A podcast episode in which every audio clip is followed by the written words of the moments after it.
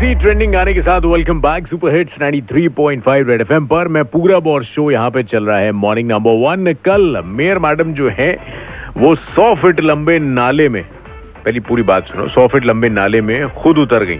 बताओ मतलब देखने के लिए जब उनको शिकायत का पता चला कि भैया ये मामला क्या है बोला, चलो देखा जाए।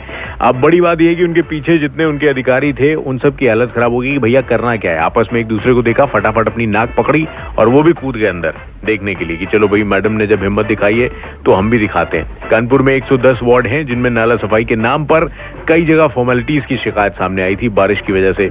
या कुछ ऐसी चीज़ें हो रही थी? तो बोला, चलो, देखते हैं। तो ऐसा कुछ सामने हुआ। चलो, खैर, अभी आपको एक और चीज़ बताते हैं कि याद रखना मॉर्निंग नंबर वन पे द पॉडकास्ट आर की शुरुआत हो चुकी है 11 से लेकर 12 बजे तक इसको आप सुन सकते हैं।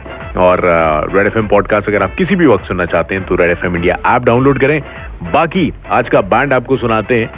एक भाई साहब हैं, जिनके बारे में डिटेल पता चली कि भाई, वो आज, यानी कि 24 तारीख के दिन अपने बर्थडे की व्यवस्था कर रहे हैं और व्हाट्सएप ग्रुप में बातचीत बड़े दिनों से चल रही है कि गेट टुगेदर रखा जाए। मैंने कहा बहुत कमाल भाई साहब। तो इस पे जरा एक फ़ोन कॉल इनको किया है।